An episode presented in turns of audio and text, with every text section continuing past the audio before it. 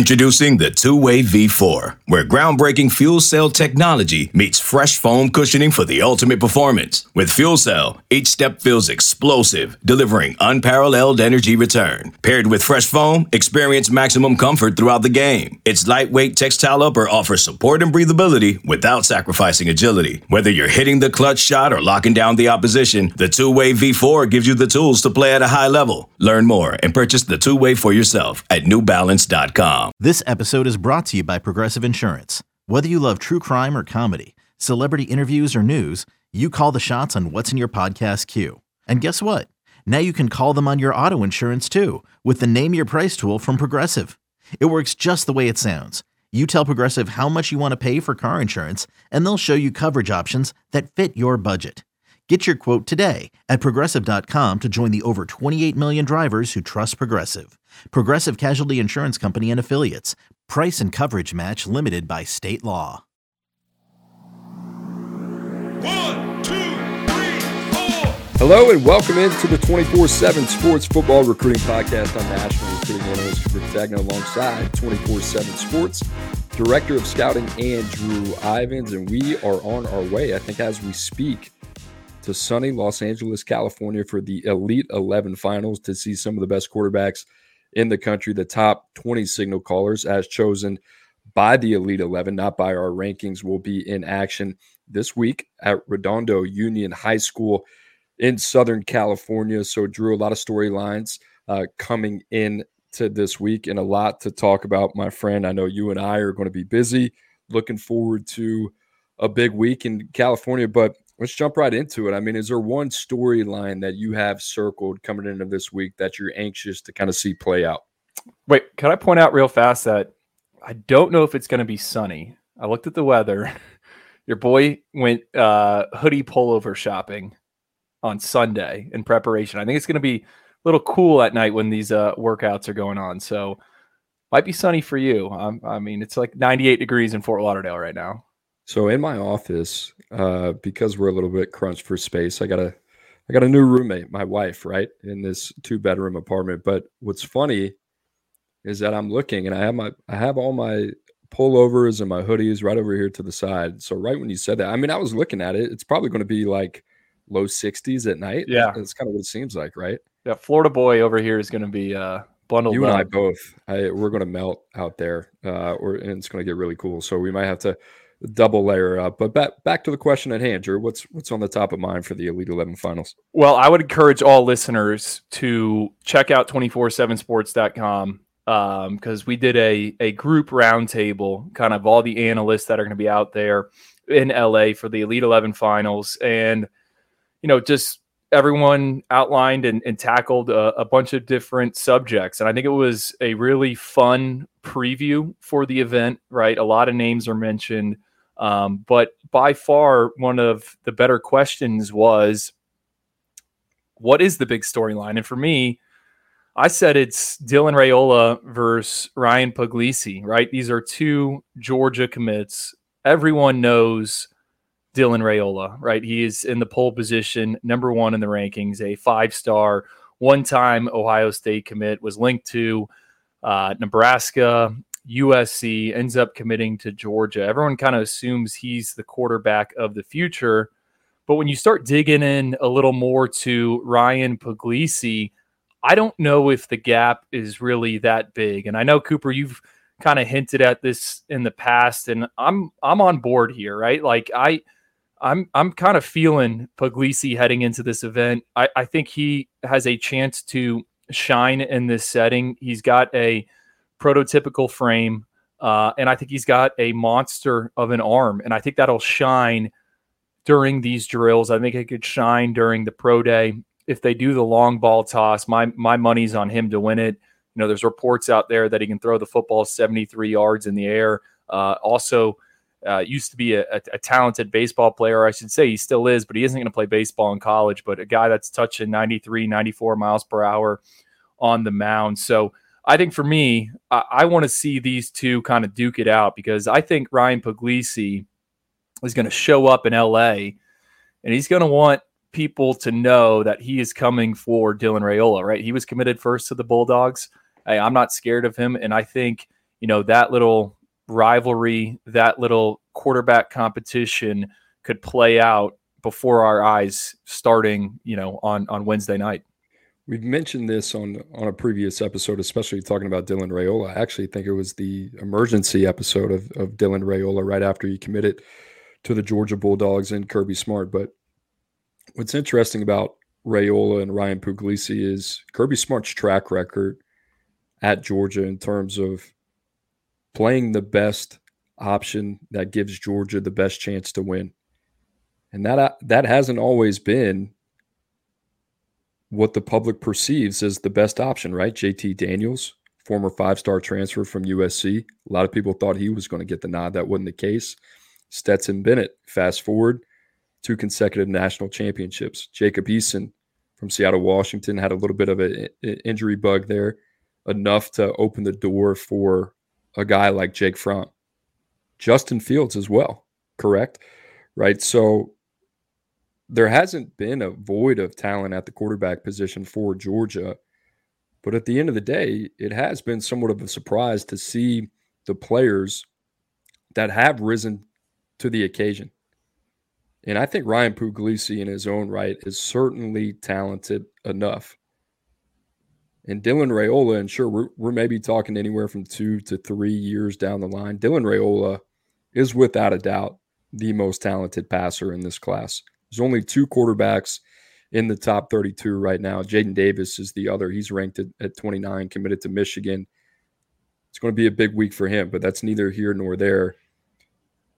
You talk about that gap. I, I think it just comes down to what's between the ears, the cerebral part, right? And I don't want to say the physical traits are a wash because they're not, but Puglisi is certainly equipped with the physical traits to play at a high level at the University of Georgia. So I, I do think that is something that a lot of people aren't talking about. It's a big week for him. You know, he plays his football in New England at in the state of Connecticut. This is a this is a really I would say prime opportunity for him to show out amongst his peers. I agree. All right, let me turn it around, throw it right back to you. Your biggest storyline heading into the Elite 11 finals. My biggest storyline is, you know, I just mentioned it. There's only two quarterbacks as it stands right now inside the top 32, but who are the challengers? Who are the players that we walk away from after this week in California and say, okay, maybe there's a little bit more there than what we expected. And and to me, Andrew, I think between you and I and the rest of our group, we've done our due diligence and coming into the week, I think I have a pretty good feel, right? I think those names are CJ Carr of Notre Dame, DJ Lagway of Florida, and Luke Kromenhoek of Florida State. I love this pod right here. This pod to me is 33 through 50. I think all three of these guys have top 32 traits but maybe there's a question mark or somewhat of a hesitation on our end to promote these guys into the top 32 and in that field of five star talent. Now, I think you and I had a long discussion. You you brought it up on DJ Lagway. There's a guy that you wanted to to bet on, right? Three or four years down the line. I think DJ Lagway, three sport athlete, multi sport with a background in baseball and in basketball. I was on Twitter today and I saw a statistic that he clocked over 22 miles per hour at game speed. Yeah, I saw that graphic making. now, rounds. listen, that's some hesitation on my end, right? But it just goes to show what type of athlete that DJ Lagway is. Now, in terms of the arm talent, Andrew, I know Anthony Richardson is a name that you brought up. I think more so in trying to paint a picture of how physically gifted DJ Lagway is. We're not saying DJ Lagway is is Anthony Richardson. So there's Carr who is very polished. I think he is built for this event. There's DJ Lagway who has top 32 traits. And that we might even be be conservative there saying that. it's like top 10 traits. Correct. And then there's Luke Kromenhoek who is arguably my favorite quarterback of this class, who has consistently risen up the boards for us as of late. And the name that I gravitate to when it comes to player comparisons is Ryan Tannehill. Both former receivers, similar athletic build. Tannehill at six 6'4, Kromenhoek at 6 foot 3. And when you turn on the tape of Kromenhoek, you see a guy that's built for the RPO, quick release, live arm, and he is a three level passer that can change velocities and play with touch. I love the upside of Kromenhoek. I think he's going to have a very impressive week. So to me, I think you know, we need to preach patience as we always do in the evaluation process, but I would not be surprised whether if it's one of these names, two of these names that we come away from and say, okay, we feel like we got the ammunition to kind of move these guys into that that five star realm. So let me let me handicap it how I see these guys. Went back through, dug into all all 20 of the of the finalists and, and some of the other quarterbacks that are in in the top of our rankings because we are going to shuffle the arms, right? We we have laid that out. Hey, after the Elite Eleven finals, that's when we're going to make our moves with the quarterbacks here in the 2024 rankings. And to me, DJ Lagway out of Texas, the the Florida commit, as you've noted, I think he is a lottery ticket with a massive, massive payout, right? And I think with DJ Lagway, who is is still developing as a passer. Now he has a a cannon for an arm. Um, I don't know if this is going to be the setting where he shines. I think where we really see him take off will be on the field as a senior. Now, with that being said, if DJ Lagway goes out and is able to trade throws with some of these other high profile guys, right? I think that's going to say a lot, right? I think that's going to be the eyebrow raiser, right? I want to see if he's able to do that. Is he is he able to hold his own next to a Dylan Raiola? Is he able to hold his own next to a Jadyn Davis? That's that's what I'm excited about because I think tools, traits, all that stuff, frame, he's going to be one of the prettiest girls at the dance, if not the prettiest, right? Uh, I mean, there's going to be a lot of eyes on him when they initially take that field on Wednesday, and everyone's going to be like, all right, like this guy – looks different. And that's kind of what it was like two years ago when Drew Allar showed up to the Elite 11 finals, right? Talking about a big frame quarterback, big arm. And I remember that's when kind of the hype train around Drew Allar really started. So that that's what I think about Lagway. Luke Kromenhoek, you've stolen my Ryan Tannehill comparison. I think what makes him unique is he's just a one year starter, right? He is someone that played defensive back, he played wide receiver early on in his prep career. And the reason he did that is because he was backing up another Elite 11 uh, finalist in Holden Geriner, who ended up signing with Auburn, right? So uh, instead of transferring to another school, which is what we see a ton of kids do, he says, no, I'm going to. I'm going to wait it out, wait my turn. Ends up leading his team to a 4A state title uh, as a junior in his first year as a starter. I think he has one of the higher ceilings of this group. I think he's a natural passer of the football and he's he's very athletic. I love the way he moves in the pocket. I love how he throws on the run. Uh, I think Florida State got a steal in him, and I know Florida State feels this way as well. I was talking with some of their staff members uh, when they were working at the camp at FAU last week, and I said, "Hey, you know, your your quarterback," and they're like, "Man, how how good is he?" And I, I think FSU kind of got lucky. You know, he camped when he did. They got him committed, and then his his his stock has just continued to rise. And uh, the final guy you mentioned, who was it? Uh, C.J. Carr. Um, I every agree with everything you said. I mean, he is the grandson of obviously Lloyd Carr, uh, former Michigan coach. I, I think um, have seen him this offseason. He is impressed. He's got the frame, and I think the X factor for him in LA is going to be that competitive edge. And and why do I mention that? I go back to the National Combine. This would have been two years ago in San Antonio.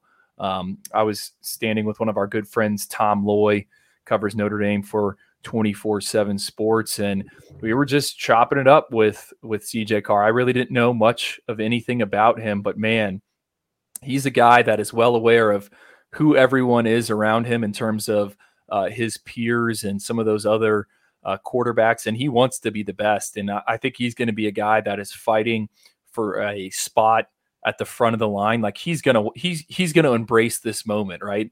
Um, whether that be, hey, you know, put me last in the pro day or something so I can match this score. Like, I think he kind of thrives on all of that. We saw it in the state playoffs this past year. I, I, I, Cooper, you were on the call. I encouraged all of our guys, right, that have any questions about CJ Carr, put on what he did against what was it, Belleville in, in the Michigan State playoffs. I mean, he is simply, you know, his team is overwhelmed, right, and he's out there making plays off script. So I, think you are spot on with all three of those guys. You know, I think they are some challengers, some guys that can move up into that top 32. And it's it's a fun and exciting group because I think all those guys, like we said, have, have a ton of upside. If you're looking for a little bit more and, and are enjoying this conversation, make sure to check out 247sports.com for the Elite 11 Roundtable. Our friends Greg Biggins, Bud Elliott, Blair Angulo, Steve Wiltfong, all on there chiming in with their opinions as well. Andrew, this one is a little bit redundant in terms of the question, but which signal caller are you most excited to see compete? I think you just gave a excellent argument for CJ Carr, the Notre Dame commit, and why you're fired up to see him. But uh, anything else? We talked about the. I, I said it with Lagway, right? With Lagway, I, I don't think this is the element that he is built for, right? He's a guy that it doesn't matter if he's in shoulder like some guys if not in shoulder pads and a helmet like it's really fun to watch them throw a football right like those guys are built for this type of setting i don't think that's that's dj lagway you mentioned the speed numbers and all that stuff um, but if, if dj lagway is able to go out there and you know be in the in the top half you know be in the uh, compared to everyone else i think it's going to say a lot and I, I, don't know if you feel that way. So he's he's the one that I wrote in the story that I, I'm excited. There's some others, but I just chose him. What I like about DJ Lagway is when you turn on the tape, that's where you come away the most impressed. I don't know how you feel about him, but you you had texted me. I think you you kind of had the inkling about a week ago when we started to pour over the tape again to get ready for this event, and you had texted me and said, "Hey, I I feel really strongly about DJ Lagway." And at that time, I remember I think I was I was checkered on my evaluation. There were some things that I liked. There were some things that had maybe concerned me. And I went back and, and made sure to really kind of invest some time in him because obviously you do that, especially when there's somebody that respects that has that evaluation. And I think I came back more closer to your final, I would say, um, your your your final grade on Lagway, if you want to call it that, right? Um, or opinion. Stance. And here's here's a guy stance right? Six foot three over 220 pounds. We talked about the multi-sport athleticism. Well we haven't we haven't with, with him. I mean he's he's you know, a legitimate baseball prospect. Right right. And i think we need to preface that by saying you know recent nfl recent well now your watch is talking to us. Recent recent nfl draft trends a lot of these quarterbacks selected are are legit multi-sport guys. And lagway is is one of the few in here that has an opportunity to play another sport at the next level right he's a, a baseball kid um, what do you have? Texas A&M, I think LSU offers. I think Florida last time he was on campus, or one of the most recent times he was talking with the baseball coaches there. Dylan Raiola, another guy with a baseball background. Uh, Luke Kromenhoek, we mentioned him. Ryan Puglisi, uh, he is one of three invites, or one of three kids ever to be invited to the Elite 11 finals and the area code games, which is a big time baseball thing. So I, I didn't want to get sidetracked there, but yes, the multi sport with Lagway, I think, is certainly notable. To me, the best way to describe him is he's a gamer with physical traits that have yet to fully develop, which is ideal in a quarterback prospect right? That means they have some semblance of football instincts. And for Lagway, you know, the other thing you take into consideration, that's a it's an admirable plus. He was a 55% passer as a sophomore. He was 67% in the same category as a junior. So a, a 12% completion jump. That's something you want to see. You want the arrow up as these guys – start to enter their college career. Andrew, on the other side of this, for me, I, it's pretty simple. You know, I've talked about him at length already, but Luke Kromenhoek, I mean, that's to me, the reason I'm so excited about him is I think he has a chance to put himself in the category of not Dylan Raiola, but in that top 32 conversation. And I think he can firmly cement himself as one of the best quarterbacks in the country with a very productive week. I agree. I agree. I mean, I I was at his second start ever when he when his team came down to play Miami Columbus, and I think I uh, I came out of that thinking he was a dude. We jacked him up in the rankings, and um, you know, look, he's here at the Elite Eleven finals and talking with some of the or, or just hearing some of the feedback from the Elite 11 staff, which obviously runs the event, selects the kids, I, I think he is pretty high in their rankings right now. I, I, would not be surprised if he is one, two, three, somewhere up there. Uh, and, and, the way it works is these kids show up in Los Angeles at the finals, and they're they're already stacked, right? They they they take into account what the kids have done at the prep level and how they have looked at the regionals. Uh, Coop, I know we've hit on a, a, number of different quarterbacks. Maybe someone that's a little off the wall that you're excited to to see here. Uh, I, I, got a name written down, and it might be the same as, as yours. So, who, who, you got? It was fascinating when we put this article together. You can you can see everybody else's work, but what I did, I opened another document because I didn't want to, I didn't want there to be overlap, and I think there's something like us, right? Like fraternal twins. It's like, all right, we we work together so much. We do this podcast three times a week. We spend a lot of time on the phone with each other, even outside of work. I think we're thinking a lot. Our, our thoughts are becoming one. Sometimes that's not a good thing in, in in the evaluation process, but in this case, I think it's a positive. And, and for me, that's Trevor Jackson, right out of West Orange in the state of Florida. There are a number of different reasons why I think Trevor Jackson is going to be a name that is going to continue to rise after the Elite 11 finals. But you're talking about a guy six foot three, an ideal frame. He's the youngest of the participants in the field out of the 20 arms that will be invited to Los Angeles. And it's a it's a live arm, it's a raw arm. But when you turn on the tape, I think there's a lot that you come away with that you feel is yet to be developed. And I think undoubtedly his best football is ahead of him. And I and I wrote about it in the article but there was a guy last year that was, I would say, of similar form, and that was Jackson Smolik, who at the time I believe was a Tulane pledge to Willie yes. Fritz, ends up going to the Elite 11 finals, earning a spot there from the state of Iowa, an outstanding evaluation by Willie Fritz and his staff. Performs well. You have everything that happens with Marcus Stokes in Penn State the Nittany Lions then had to have to pivot, and they end up, to me, I, I think, with one of the biggest coups in the class in Jackson Smolik. I think that's exactly not not the same path per se, but I think Trevor Jackson is going to be the name that could potentially benefit the most out of any other quarterback there. Yeah, I've I've long been a fan of, of Trevor, and what you didn't mention about him is he is the youngest or the second youngest quarterback out here. He is just 16 years old. Um, and usually what you see is a lot of these quarterbacks are held back, and and that is not the case with with Trevor Jackson. And he's a kid. I was at his spring game. Um, I've seen him throw at a, a variety of different seven on seven tournaments. I've seen him throw for college coaches.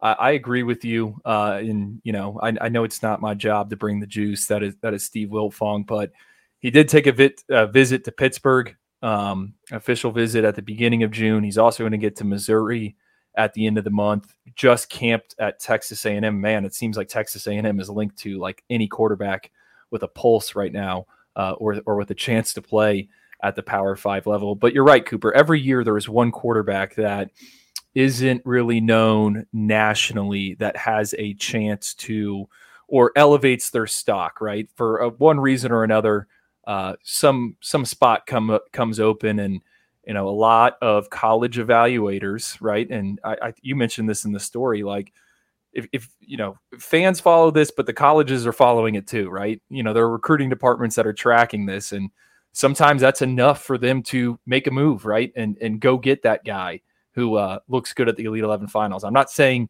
trevor jackson is cj stroud right but when cj stroud showed up to the 2019 uh, Elite 11 finals, which coincided with the opening finals. I think he had offers from Baylor and like Cal. He ended up leaving with tenders from a variety of different schools and goes on to sign with the Buckeyes. So there is an avenue for these guys to, I don't want to say like make money, uh, but you know, get get more opportunities and more suitors. We're going to take a quick break. You're listening to the 24 7 Sports Football Recruiting Podcast. Okay, picture this. It's Friday afternoon when a thought hits you. I can spend another weekend doing the same old whatever, or I can hop into my all new Hyundai Santa Fe and hit the road.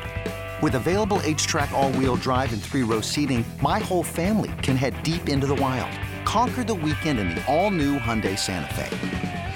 Visit HyundaiUSA.com or call 562 for more details. Hyundai, there's joy in every journey. It's only a kick, a jump, a block. It's only a serve. It's only a tackle, a run. It's only for the fans. After all, it's only pressure. You got this. Adidas.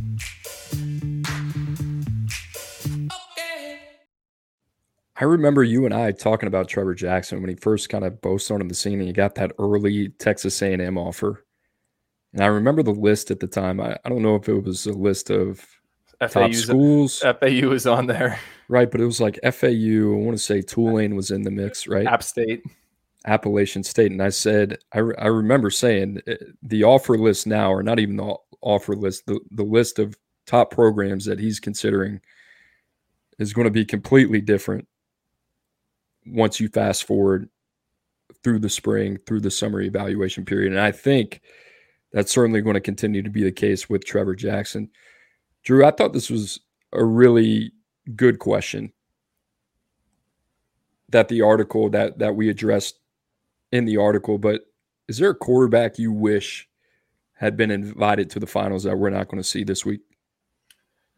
I mean, I could have I could have went on and on and on, right? Um, I, I wrote down Marco Davia, uh, the Purdue commit, who is inside our top two four seven. He's there in the state of Texas, former TCU commit. Um, after Garrett Riley leaves Fort Worth for Clemson, uh, he opens up the recruitment. I, I, think a handful of schools had offered. I, I, know Miami was one of them, and then he quickly um, ends up uh, again committing to the Boilermakers a lot of Texas flavor at this Elite 11, which isn't surprising, right? It's it's a quarterback hotbed, the Lone Star State, but he's a guy that me personally, I, I wish he would have been there because I, I, don't think i am ever going to have a chance to maybe size him up in person. I mean, who knows? Maybe at one of these All Star uh, events come season seasons end, but it would have been nice to watch him throw alongside some of these other guys, right? Uh, for him to take the reps, how does he how does he handle himself? Is he a guy that shells up? Is he a guy that takes the coaching? So he's one for me. What about you, Cooper? Because there was some interesting uh, response. It, it was kind of all over the place. It was it was it was a fun question.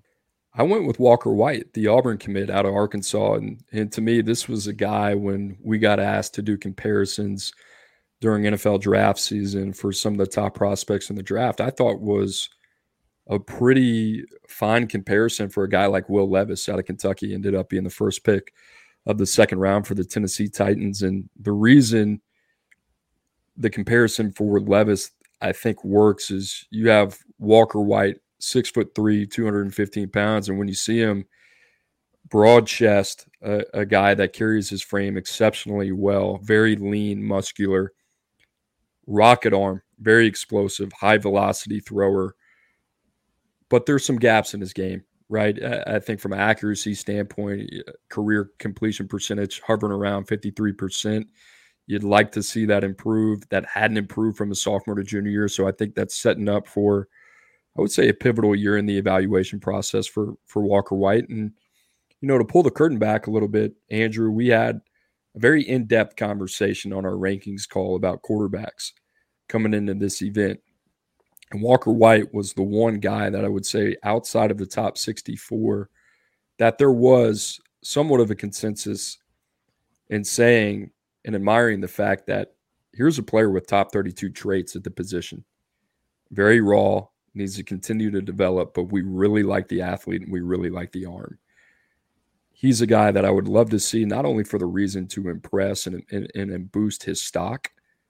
I think for players like him, these type of events and the exposure to these type of events and coaching that you're going to have at the Elite 11 finals, I think it only benefits him. He he he was definitely definitively the one player I would have loved to see at this event. Two more. I mean, I know you're you're fans of, of both these guys. I, I didn't throw them in the article, but like Chedrick Bailey, uh, who's committed to North Carolina State, and then Aaron Philo, who was committed to Georgia Tech. Um, I guess I didn't realize Chedrick is so young, and we've discussed in the past the frame he has and and what he has done at Chaminade Madonna Prep, throwing to guys like Jeremiah Smith and, and Josiah Trader, who are two uh, blue chip pass catchers. I, I, do think we might have a chance to see Chedrick at the OT7 finals. I, I, wouldn't be surprised if he's playing for one of those teams out there. And then Aaron Philo, you liked him at the Elite 11 regional in Atlanta. Um, he's a has prolific stats there and a lower classification in, in the Peach State, but I thought, hey, maybe like you know he would sneak in with an invite.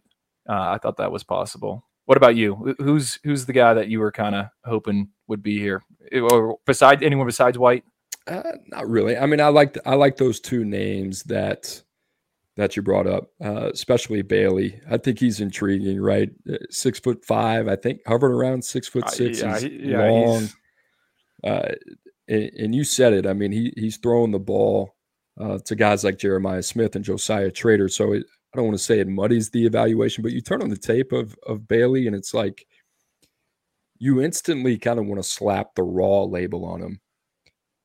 And then you look, you, you start doing your homework, and you're like, wait, this guy completed 72% of his passes. He had an excellent TD to INT ratio. So there's a lot to like there. I got to see Philo a couple weeks ago in Atlanta. I really liked his game. I think that's a huge get for Brent Key. I think uh, for me, the two Oregon quarterbacks would have been really interesting to see. Yeah. You know, I, Michael Van Buren's a guy I think, you know, we've kind of been up and down on. And the other quarterback, I'm blanking on the name. Is it Luke, Luke Moga? Moga? Yeah, Luke Moga, really good athlete.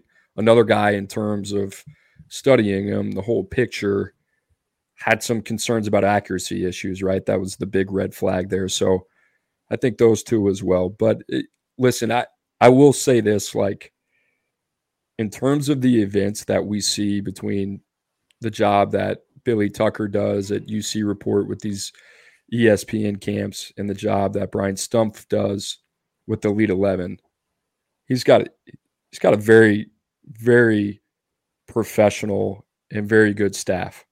And I think I, I think these guys do an incredible job, especially in the selection process and the evaluation process and how they choose to weight it.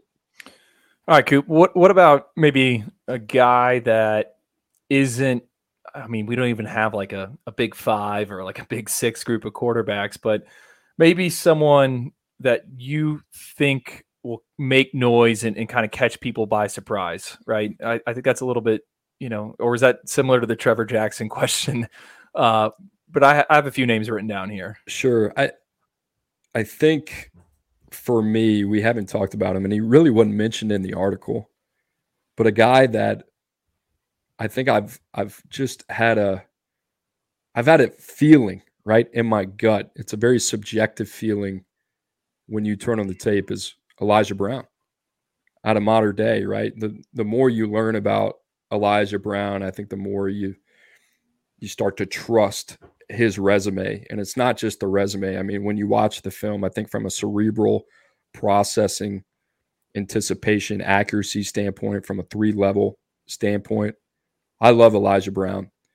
And we always say this about certain quarterbacks, you know, he doesn't wow you physically, but I also I'm also very confident he can make every throw on the field. And him playing in a competitive setting over the last 3 years at Mater Dei, I, I believe his record's 29 and 1. 29 and 1, 9 and 1 against Max Prep's top 25 teams. And I always follow that up by saying that one loss came to St. Uh, to, to, to Bosco. I mean, he played good enough to win that game, right? He's the player in the quarterback that I think often gets overlooked because, you know, where we have him right now, inside the top 40, knocking on the door of five star status he's not like the other guys, right? I, I didn't mention him in the same conversation as CJ Carr, DJ Lagway, Luke Kromenhoek. Those guys have a little bit of everything when it comes to physical traits and enough on tape that you feel like they can really work into that top 32 conversation. Elijah Brown is what Elijah Brown has been over the last three years, and I think what he's going to continue to be as a senior at Mater Dei. And I love his game. I love what he brings to the table. I understand it's not sexy, but quarterback is certainly one of those positions where physical traits can be overvalued and the ability between the ears can be consistently overlooked. And in terms of what he can do physically, there's not a lot of questions. Sure, does he need to be in the right scheme? Absolutely. But in terms of what's between the ears and, and what we've seen on tape, I think undoubtedly he has the best resume of any of any player at the position. So I love him. Another guy that I would mention that you know we haven't really talked about a lot, uh, Daniel Kaelin going to Nebraska. I I love the pivot from Matt Rhule after Dylan Raiola chose the Georgia Bulldogs, and this was a guy in state they obviously had a lot of familiarity with at Bellevue West. But you start to really kind of dive into this guy. He's big, he's physical, six foot three plus. He's got a live arm. The ball comes out quickly. You know, the workout in Ohio at the Elite 11 re- regionals, there were some good things. There were some things that need to be cleaned up. But if you're Nebraska, I mean, this is, you, you take this guy 10 out of 10 times, right? Twice on Sunday. So I like Daniel Kaelin. I don't know if I'm I'm expecting him to sneak up on anybody, but I think this is a guy we're going to come away from more exposure than we've ever had. You're going to see the size, you're going to see the arm, and you're going to end up liking him more than I think you expected. Yeah, I think that's a great way to put it. It's like I like the idea of him. Am I going to come out of this liking him even more, or am I going to be like, all right, that's kind of what I thought he was? I, I think Kaelin falls into that category. Since we're kind of just like jumping around here, um, Hauss Hejny and Demond Williams, two quarterbacks. I, I think I don't want to say like, all right, if there was like betting odds for the MVP, right? You went to a ticket window and like you you're just looking for a long shot, man. I would I would take both these guys, and l- let me tell you why. Hauss Hejny, I hope I'm saying that right. It has a spelling pronunciation on Haney. it. Haney. Haney. Uh, headed to TCU. We mentioned it with Luke Kromenhoek, guy that came, played a different position. Well, Hauss was a wide receiver, right? And then he takes over um, at his school as the as the starting quarterback uh, as a junior. Loses his first two games, goes on to win his team a state title in, in the Lone Star State. Um, this guy's fun, right? We always say it. Fun, fun player. Hauss is fun. Okay, he is under six foot.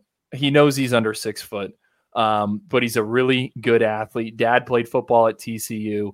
Mother ran track and played basketball for the Horned Frogs. Uh, I read some article. I think it was in the Athletic. Uh, when Hauss was a kid, his parents would just drop him off in, in Gary Patterson's office, and he'd be e- eating peanut M and M's. Um, but this guy's a, this guy's a game breaker, right? He's he's small, he can run, right? He that is his game, running the football, RPOs, and all that stuff. But I, I kind of like him as a passer. Like he pushes the ball down the field. I think he's a little bit of a bulldog. Like I think he's going to get in there, and and he's not going to be afraid of of Dylan Raiola. He's not going to be afraid of CJ Carr. Um, so I'm I'm fired up to kind of see him. I know Gabe Brooks, our, our guy in the state of Texas, is a big fan of of Hauss, um, and I, I just think he fits TCU. And and Brandon Huffman put it in the story, and I thought it was pretty funny. He's like, "Yeah, the last time." You know, TCU had a quarterback in, in Los Angeles. It didn't it didn't go too well, um, and he was referring to Max Duggan against the Georgia Bulldogs in the college football playoff. But uh, Hauss has a chance to ease things over uh, for TCU fans and, and and remind them that bright days could be ahead with him under quarterback. And then and then Demond Williams. I mean, I, don't know which one's more athletic. They're not going to do testing out there. It's either Hauss or or Demond. Demond's dad played at Michigan State. Um, this kid uh, runs relays on the track. Uh, electric uh, testing numbers for a quarterback. He too is undersized, but he can spin it. He actually has some of the best passing numbers when you look at some of the advanced statistics, you know, in terms of yardage, uh, yards per attempt, interception rate. He's he's he's got passing marks in all all of those categories, which I think would surprise a lot. And I think the notable nugget with Demond is um, he beat Dylan Raiola twice last season in, in, in route to a, a, a state title there in the state of Arizona. So uh, he's headed to Ole Miss. I think he uh, will you know potentially put up some big numbers in in Lane Kiffin's offense if you if he gets a chance. Who knows how many quarterbacks will be there with Lane taking anything and everything from the transfer portal. So those are two other guys I just just want to bring to light. Hauss Hejny is he's a fun one, and I, I, don't want to take anything away from him. He might be one of those guys that has a very solid career playing the quarterback position on Saturdays, but as soon as it's time to get into the full scope of the evaluation process come NFL draft and 446 sub 10 900 meter he had over 1200 yards rushing last year and don't get it twisted i mean he can he can spin the rock like he he might be like if i had to rank these guys like all right i want this guy to be on my quarterback he'd be there now i'm not an nfl front office but i'm on board and my, my player comparison for him is is D'Eriq King, right? Former Houston quarterback who returned kicks, played a little wide receiver early on, ends up at Miami. Um, I think he made a training camp. Then he was in, I don't know, one of these leagues, the XFL. Uh, what, what, what, what leagues do we got going on now? And then I just saw now he's an offensive analyst at SMU for Rhett Lashlee. So I, I agree with your assessment. Saturday player. I don't know about a Sunday player. I'll go McSorley. And I'll okay. say this: I, I, I think the projection or receiver on Sundays is a clean one. Like I think Hauss Hejny can be a viable he, slot receiver. He had, he had like 600 yards on varsity as a freshman receiving. There you go. That's what I'm saying, right? So I mean, there there's already the cross training there. He's familiar with the position. I think it's going to be a a easy suggestion to make when the time comes. If it does happen, who knows? He might get a shot at the quarterback position. Maybe he blows us away this weekend. Drew, is there a guy that, you know, you talk about betting a lot, right? is there a guy that you would be willing to push the chips in for this event and say, hey, this is the guy that I'm riding with? Ah. well, all right. If we're going to handicap this, right? Like, I, Raiola is the odds on favorite, right? Let's apply this to the, if this was like the US Open, right? Who's the U.S. Who has the best odds for the U.S. Open right now? Is it like Scheffler or is it Rahm? One of the two. Okay, so he's he's that, right? But when I'm betting golf tournaments, I'm not looking, you know, I'm looking for that little that juice. All right, I would want to see what CJ Carr's number is. Okay, if I'm getting plus value there, I'm taking a flyer. And then, and then this is a name we haven't. I, I think Luke Kromenhoek's a, a good one as well. No, fits fits the course, the conditions. Someone we haven't mentioned at all, Air Noland, and this is this podcast is pretty air pro Air Noland. Uh, I think he's the only lefty there. I'm shooting from the hip. I, yes, he is the only lefty there, right? Correct. Yeah. Okay. First time I thought about that live on air. so it's gonna be a little bit different, right? in terms of you know when he goes through the scripted pro day when he throws at some of these targets it's it's a little bit different uh, you know i think he's competitive he has as good of a resume as everyone else out here we're talking about the, the quarterback headed to ohio state i think he's one i know you asked for one name but i'm just i'm just i'm just rattling them off uh I don't We're know. what the same frequency. I mean, I'll, I'll, I'll add to it you know what stood out to me? The last two MVPs at the Elite 11 finals Jackson Arnold and Cade Klubnik. And I wrote in the article that I feel that both of those guys had an it factor. Whatever it is, Jackson Arnold and both Cade Klubnik had that about him. But it's pretty fascinating, right? When you, when you think about what gets weighted in the Elite 11 scope of it, coming into that event last year outside of Dante Moore, I, I, would have told you Jackson Arnold is probably the guy that you would give the label to as the biggest gamer. And I think you would have said the same thing about Cade Klubnik the year before. So there's something about those type of players in this setting that you expect them to rise to the occasion. So to me, that makes it very clear. I think I have two dogs in this race. I think that's CJ Carr, who I expect to perform at a very high level. And I think that's Air Noland as well. The the wild card for me is Kromenhoek. I'm just That being said, we have not talked a lot about Raiola. And every time I watch Raiola, I have zero questions. He he just makes it look so effortless and natural. To me though, like the Well- four names that we just mentioned, that's what the, that's those are the four regardless of the order that I expect to really kind of be jockeying for position all week.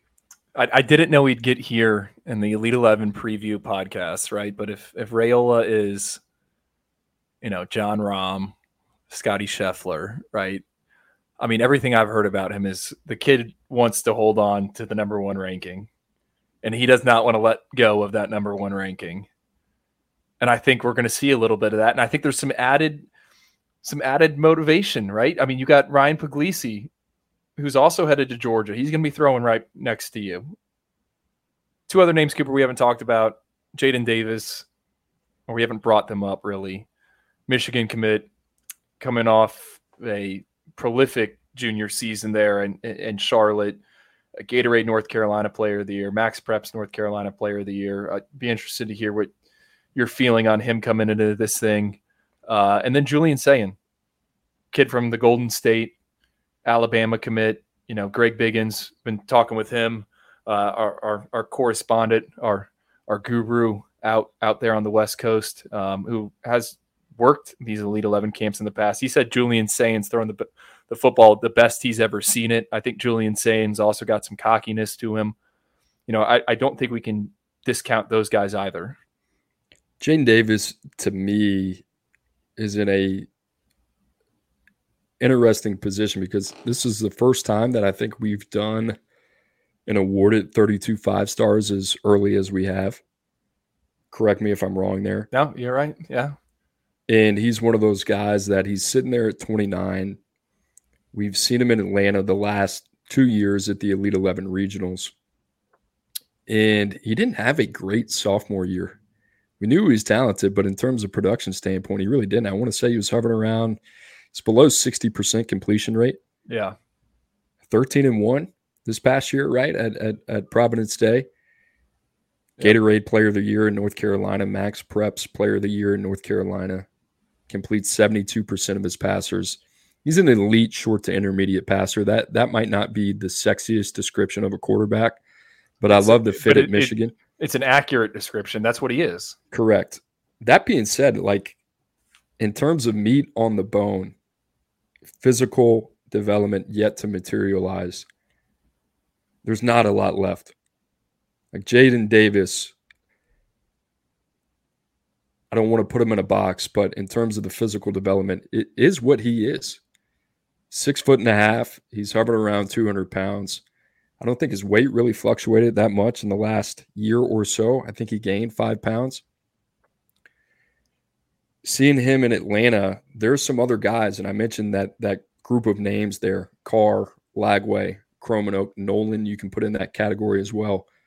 That are really going to challenge where Jadyn Davis falls in the grand scheme of things. And I think Jadyn Davis is in a position right now where he is going to have to perform very well to maintain his top 32 ranking.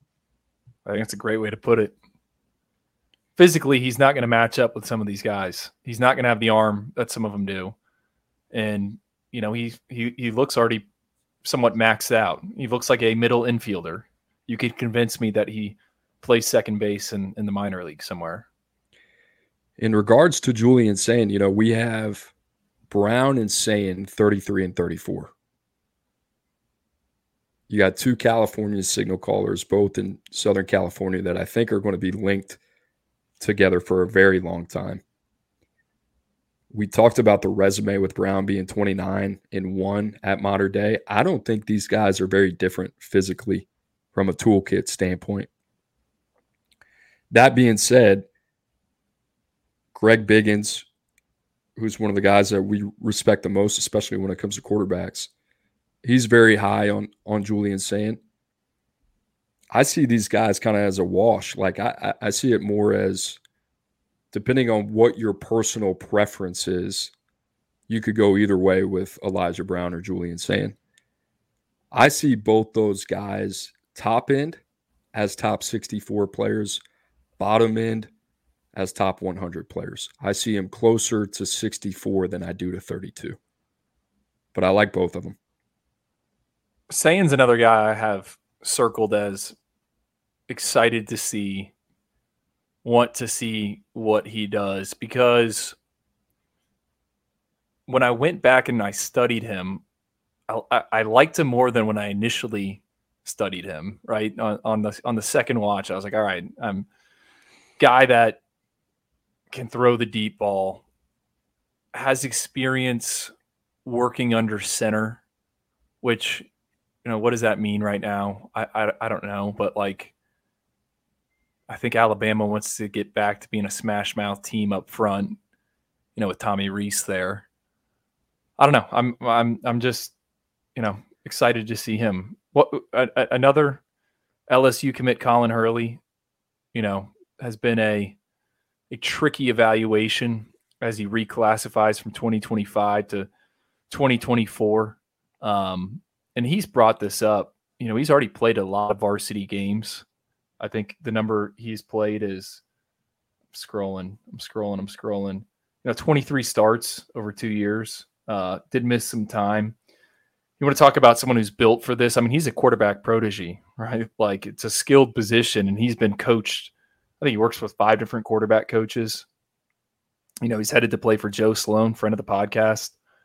I would not be surprised if um, they have this rail shot challenge where you got to push the ball down the sidelines, uh, make a re- really hard throw. Like I, I, think he could absolutely win that event on Wednesday night. Uh, so he's another one uh, as well.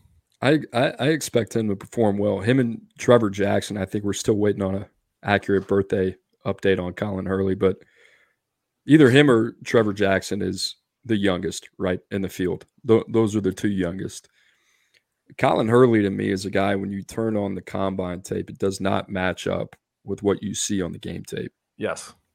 There are flashes of what we see in the combine setting, but the consistency is a little bit of a question mark, right? 53% as a passer, over 1,400 yards, 16 to 5 TD to INT. And I think a lot of people, especially a lot of the people that support LSU football, were maybe a little bit, I don't want to say bewildered, but let's just use that word for lack of a better term right now. When we had to re rank Colin Hurley after he reclassified from 2025 to 2024. But this was a player at the time that I believe the last updated height we had on him, he was under six foot. He had a, a sub 55% completion rate and he had a 16 to 5 TD to INT. And he was going to be one of the youngest signal callers in his class. So I and, think all, all, all the clay is there for Colin Hurley. I think it's the physical, excuse me, not the physical, but the, the maturation on the football field that we have yet to see match the ability. Coop, on, on top of those passing numbers, he's the only finalist. Uh, so the only one of these 20 quarterbacks with negative rushing yards over his career at the prep level. Find that interesting. Which just which just goes to show that he is a he's a pocket passer. Right? That's not that's not part of his game in terms of the duality of a running threat. So he's a fascinating one. Drew, I feel like we have hit on potentially every quarterback outside of a handful of them. And, and there are more. There's 20 arms here, and we're going 52 minutes. And you know what I loved about this one? We didn't even really have a script, which always end up being the best, in my opinion. Yeah. Yeah. Are we golfing when we're out there? Is that happening? I think we're going to try to. I think uh, once I get off of this podcast, I might have to to make a call. You're the one with the connections out there in Southern California when no, it comes to the, no, no, comes to the golf world. So no, we'll see if we can get that done. Drew, any any last thoughts? Maybe anything that you didn't hit on? I mean, we covered a lot of ground here um, before we get out of here. Um, yeah, I just encourage listeners, man, to to stay locked to twenty four seven sports. I mean, me and you are going to be out there. We have, we're going to have a team of people. Um, the YouTube channel, or is it page? Page or channel? I, I can't remember. Channel. Channel. YouTube channel. We're going to have some live hits, ton of video uh, coming out of uh, Redondo Beach, right? High school, Union High School. Um, and then the OT7 finals are going on as well, right? So uh, there are some other big name quarterbacks that are also going to be out in Los Angeles. They aren't going to be here, uh, but they will be playing uh, games. So it's going to be nice to kind of you know stack and, and see all these individuals and then see some of these skill players. It's it's going to be a fun few days, man. I can't wait. Nice. Uh, how long is your flight? Five hours? Uh, I think I don't. Yeah, five, five and a half. I mean, that's a that's a trot over there to Southern California. I'm I'm right behind you. But for Andrew Ivins, our 24-7 sports director of scouting, I'm national recruiting analyst Cooper Petagna. Before we get out of here, guys, make sure to subscribe to the show wherever you find your podcasts, including Apple and Spotify. Make sure also to leave a rating and a review. If you have any questions, that is the place to do it. Like I said, for our 24 7 sports team over here, producer Lance Glenn, we appreciate you guys listening. Make sure to tune in all week to Elite 11 coverage on 247sports.com and wherever you find. Thanks for listening.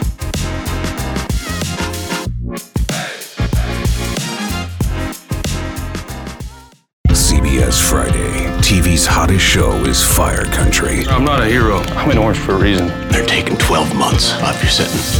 You're free. Lady. With a special epic season finale.